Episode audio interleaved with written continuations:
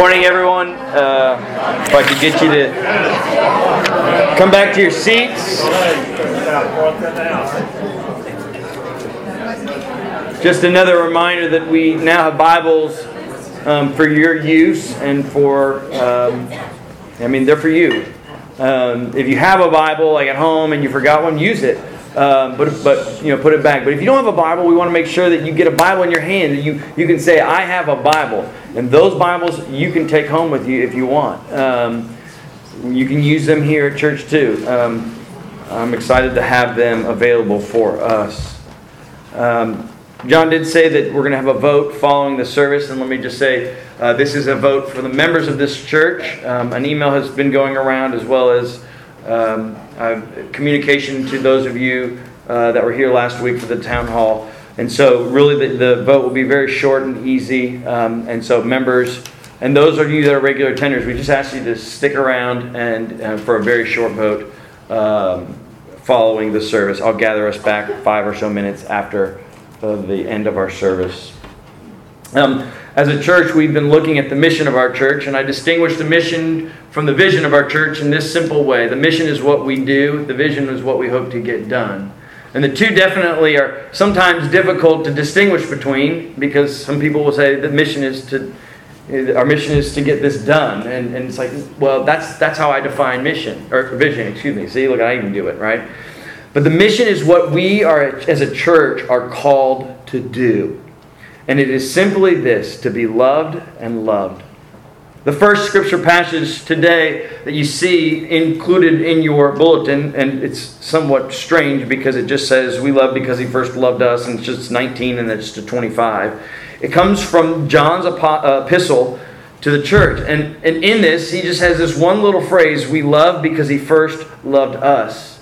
And you would see in this one small verse the necessity of first being loved before you can love.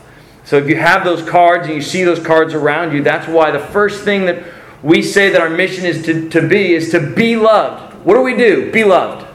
If you want to understand what, what we as a church are called to do is to be loved. But of course, the purpose of being loved is then to what? To love. And that's right there, 1 John 4.19. We love because he first loved us. Now, this idea of love is a very, very, it's an important aspect of being a Christian. And, and this comes from the second passage of Scripture we're going to look at today. And um, the second passage is just a brief interaction between a lawyer and Jesus. And they are just quoting what is written in the law. And it's just a, like a, it's just them talking about it. And I'm going to explain a little bit more about what this is, but you'll notice, and I'm going to read this here now Luke 10 25 through 28, the themes. Behold, a lawyer stood up to put him to the test, that is Jesus, saying, Teacher, what shall I do to inherit eternal life? And Jesus said to him, What is written in the law? How do you read it? And the lawyer answered, You shall love the Lord your God with all of your heart, with all of your soul and with all your strength and with all your mind, and your neighbor as yourselves. And Jesus said to him, You have answered correctly. Do this, and you will live. To love. To be loved and to love. To love God with all of your heart, soul, mind, and strength, and to love your neighbor as yourself. The whole idea that we're doing as a church is to love God and to love neighbor. And this morning, I want us to focus on this one particular aspect of loving God.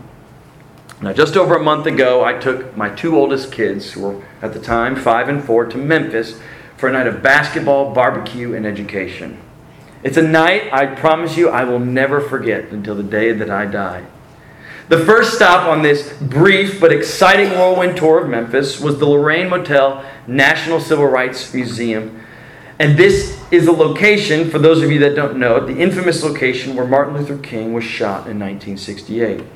Now, the purpose of bringing my two kids to this museum was to expose them not only to the man named Martin Luther King, but also to the great injustices that our country has been going through for many, many years. And I thought it vitally important to expose my kids to these injustices. And so this is where we went. Now, unfortunately, due to my poor timing and our stop at the library to get some great DVDs to pass the time on the way over, we pulled up to the museum with 30 minutes till it closed. Now, on the brochures, when you look at the brochures for this museum, they say take two hours. It's going to take you a long time to walk through this.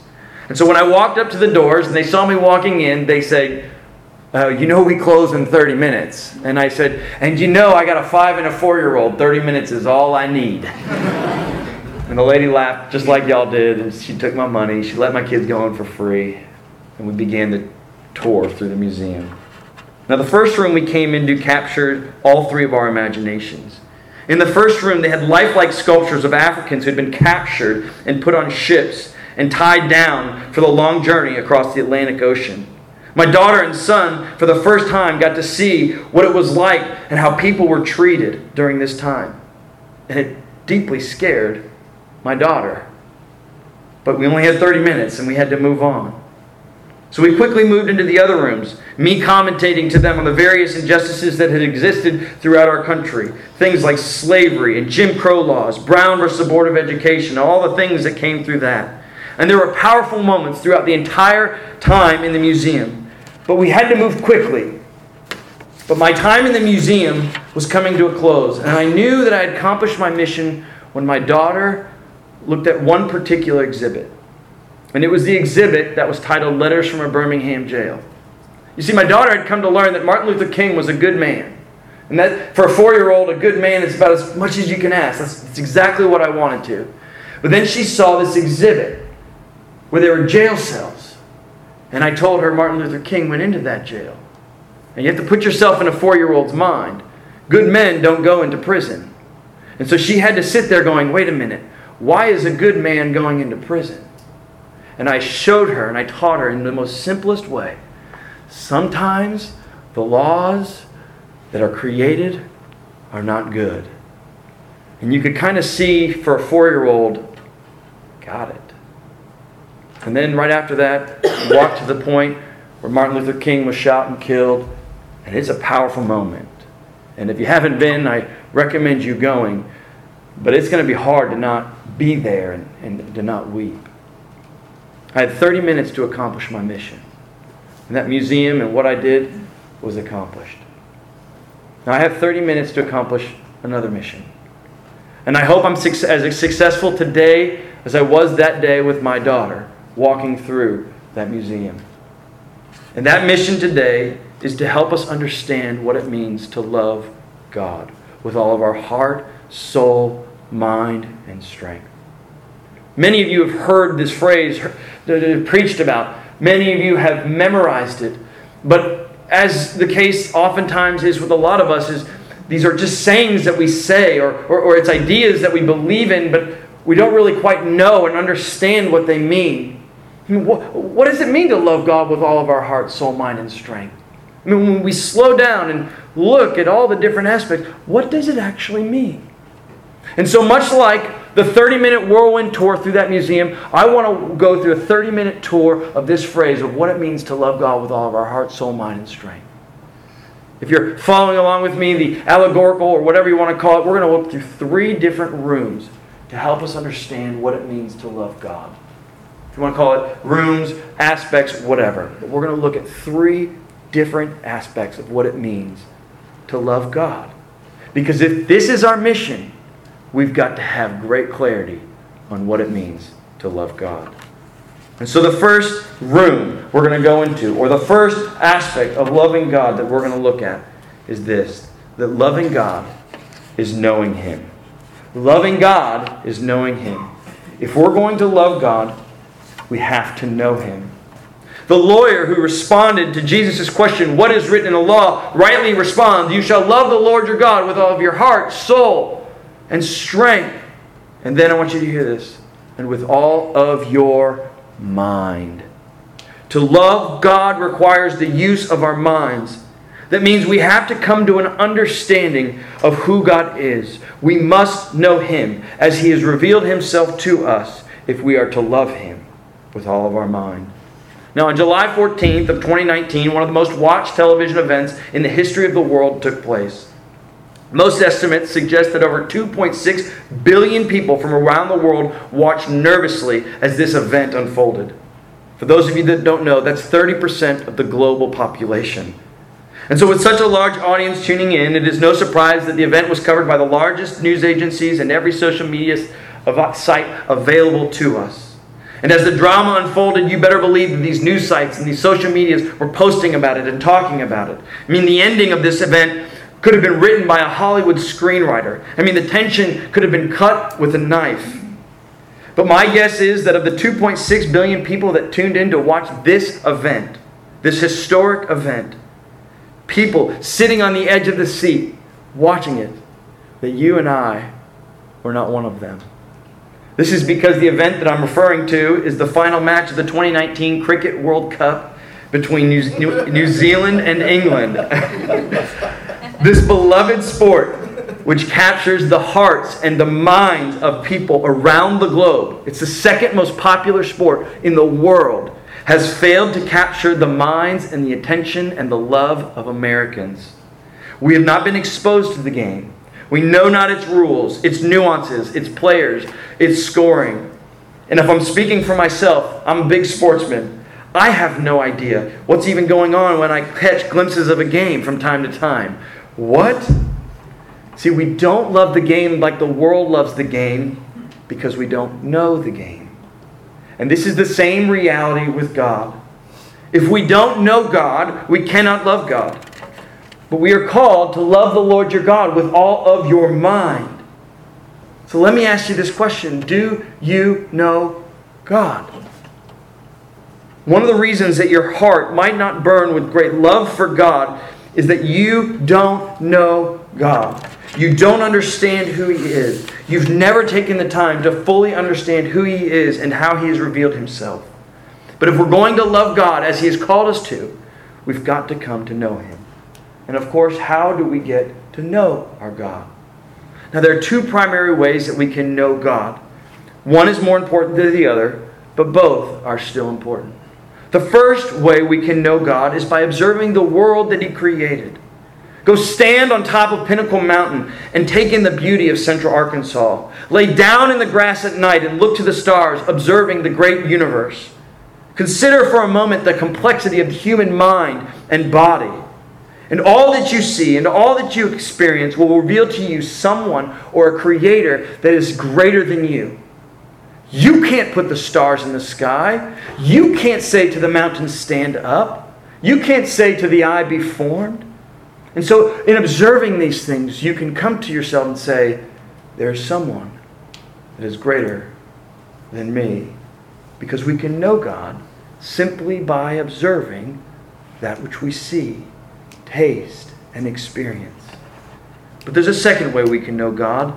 And the second way we know God is the primary and the more important way that we can know God, and that is through His holy and inspired Scriptures. The Scriptures, as is contained in the Old and New Testament. In these, in these Testaments, they tell us more about God than we could ever ask for from just observing it.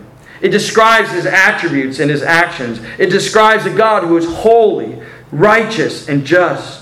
It describes our God who is gracious, merciful, and loving. It tells us how God sought redemption for our sin through his son Jesus. It describes the victory that God achieved over death in Jesus' resurrection. It tells of the victory that is to come when sin, Satan, and death will finally be defeated. The scriptures tell us all that we need to know for salvation, all that we need to know to love God with all of our heart, soul, mind, and strength. So if we need to know God and love Him, we need to know His Scriptures. And of course, the value of understanding the Scriptures cannot be understated for our context. My commendation to you is to not allow some of the complexities that you will encounter in the Scriptures to keep you from coming to understand who God is in the Scriptures. Read it, jump in, ask questions. It is so vital to you understanding who God is. At our church, this is what we do every day, every Sunday. We proclaim the scriptures. We encourage you to read the scriptures. There's a little black book on one of those back tables that help you discipline yourself to read it, to understand God's word.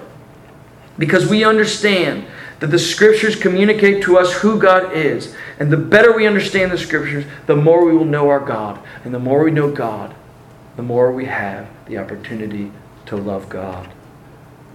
Because we are called to love God with all of our mind. But while knowledge is vital to our love of God, knowledge by itself means nothing unless we do something with it. And therefore, loving God takes on this second aspect.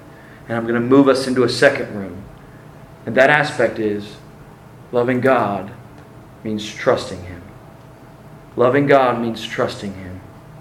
It was the great and wise Solomon writing to his sons in the book of Proverbs and subsequently to us who wrote, Trust in the Lord with all your heart.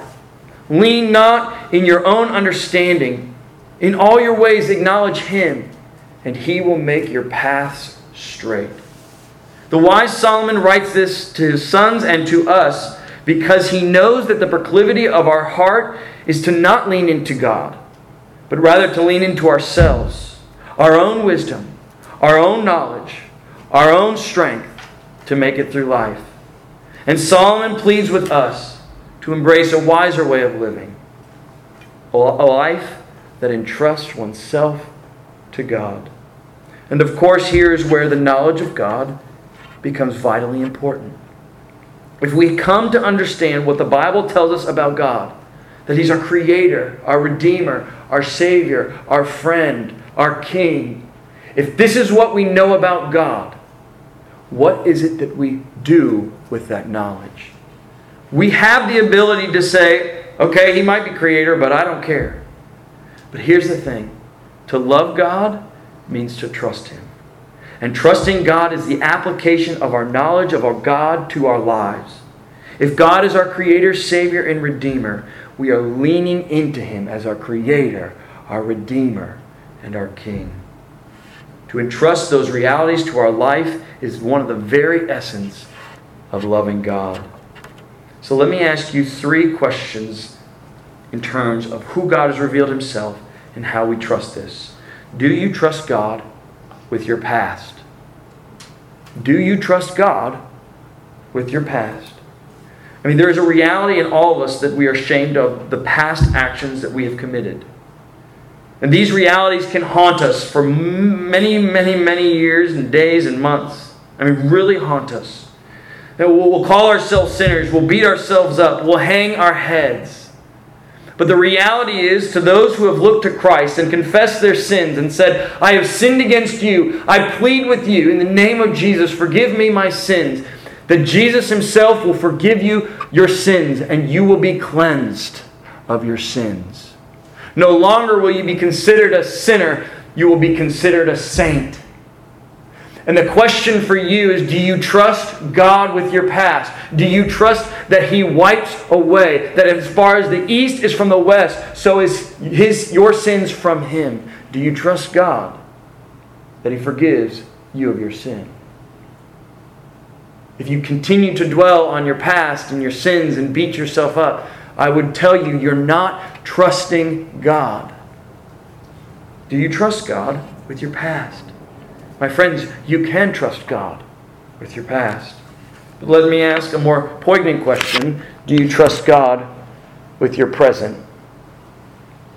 How is it that you make decisions day to day? Do you rely on your own instinct, your own heart, whatever you do, the social media that you wake up in? What is it that causes you to make the decisions that you make day in and day out? This, whatever that might be, is the very thing that you're trusting. And so I'm asking you, what do you trust each day?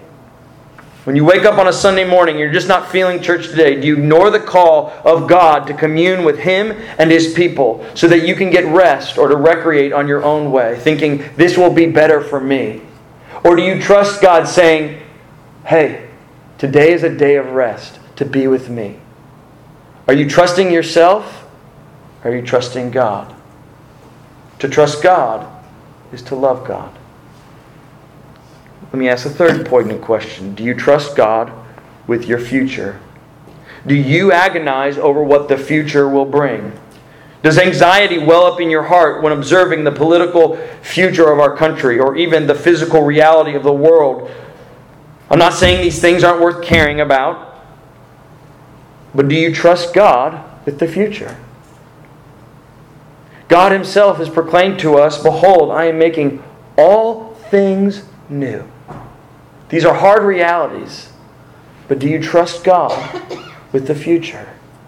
Because trusting God, putting into practice what we have known about God, is vitally important to loving God. There's a third room that I want to bring us to, a third aspect of what it means to love God, and that is this loving God is worshiping Him. Loving God is worshiping Him. The lawyer responded to Jesus, saying, You shall love the Lord your God with all of your heart and soul, and with all your strength, and with all your mind. The phrase, in essence, captures what it means to worship God. It means that you worship God with every fiber of your being, to be caught up in wonder and amazement and praise to who God is. I want to drive this phrase a little deeper and give some context to where this is coming from. This man didn't just make this statement up on the spot while he's speaking to Jesus. It's a phrase that comes from the Old Testament book of Deuteronomy, chapter 6.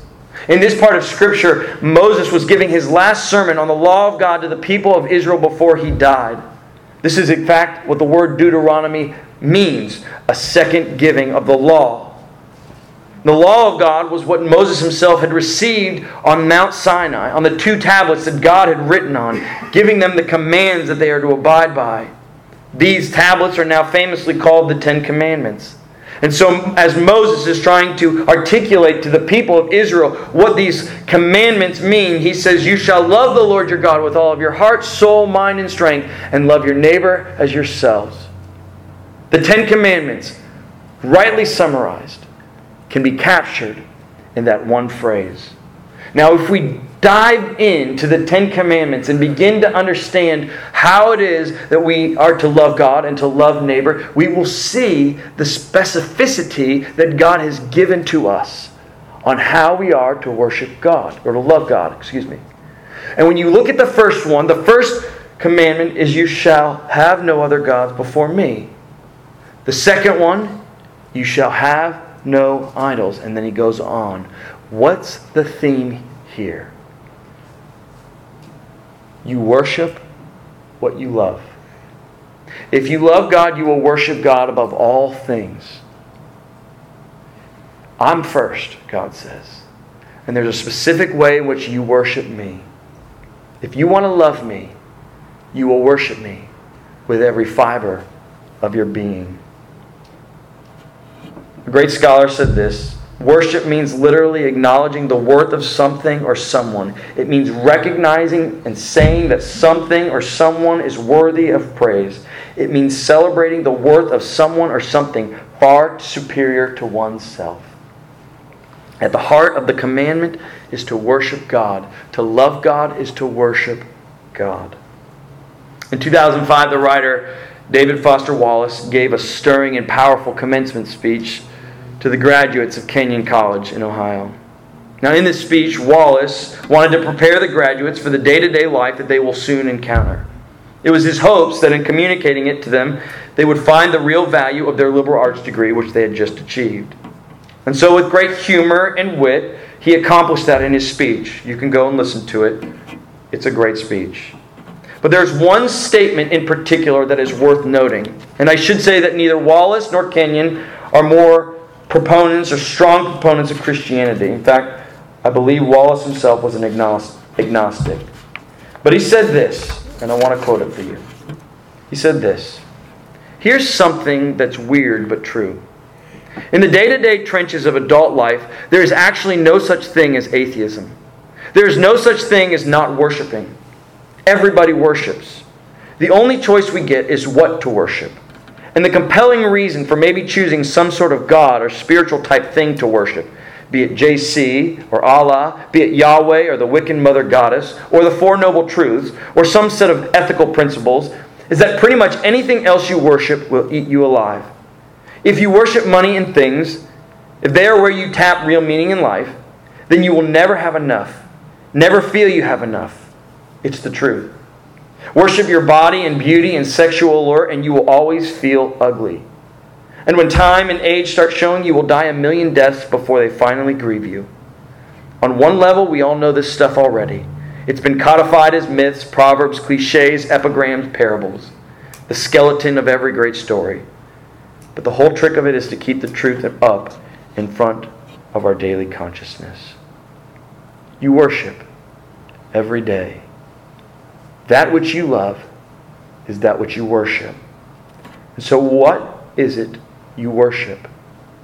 Do you worship God with every fiber of your being?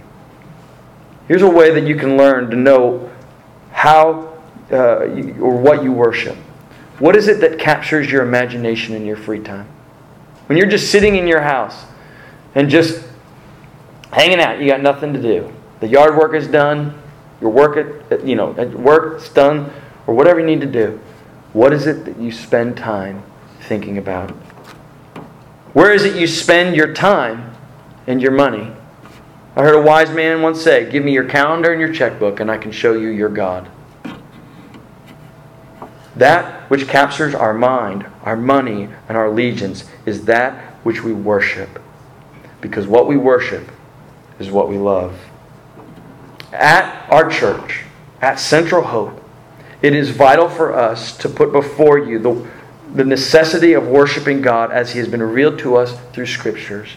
Because what we worship, worship and love, are deeply connected. And so we, we, we spend our time, we spend our money, we spend our resources on making worship happen, of going through this whole motion, of printing bulletins, of, of investing in resources on stage, of getting books so that you might worship God in the, in, in, in the privacy of your own home. Because it is so valuable to you to worship God. Because God Himself, going back to what Wallace says, will not eat you up. I hope over the last 30 minutes, I've accomplished the mission of helping you understand what it means to love God with greater clarity. Knowing that knowing this means knowing God, trusting him and worshiping him. This at the end of the day is what we are called to do as a church, to love the Lord your God with all of your heart, soul, mind and strength. And at this church, this is what we will do as long as I am the pastor. It's my hope that you do this as well. We put those, I actually put those uh, little cards out on the um, seats for you guys. And I really want this to be something that you can give to your friends, but I put it there primarily that you would remember this that we love God because He first loved us. We can go through a sermon listening to, to me saying, Love God, love God, know God, trust God, worship Him, and we can feel this deep guilt that comes upon us. But I want to remind you that before you can love God, you must be loved by God. Be loved and loved. This is our mission. And I'm so grateful to do this with you guys. And I hope those of you that are new with us will partner with us in doing this. Let me pray. Our great God, we thank you that you have not left us without a roadmap on how we are to live. You have called us to love you with all of our heart, soul, mind, and strength, and our neighbor as ourselves. And certainly we have learned what it means to love you, to know you, to trust you, and to worship you. Lord, forgive us when our hearts go to different places, when our hearts go to the things that are created rather than to you, the Creator. It is true that we give our time, our money, our energies to these things more than we give it to you. And that's why, Lord, we are so thankful for Christ, who loved us not because of anything we've done. He loved us because He loved us and died for us and paid for our sins. So we thank you for Him. Help us to do this well, Lord. That the world might know you and worship you and find life in worshiping you.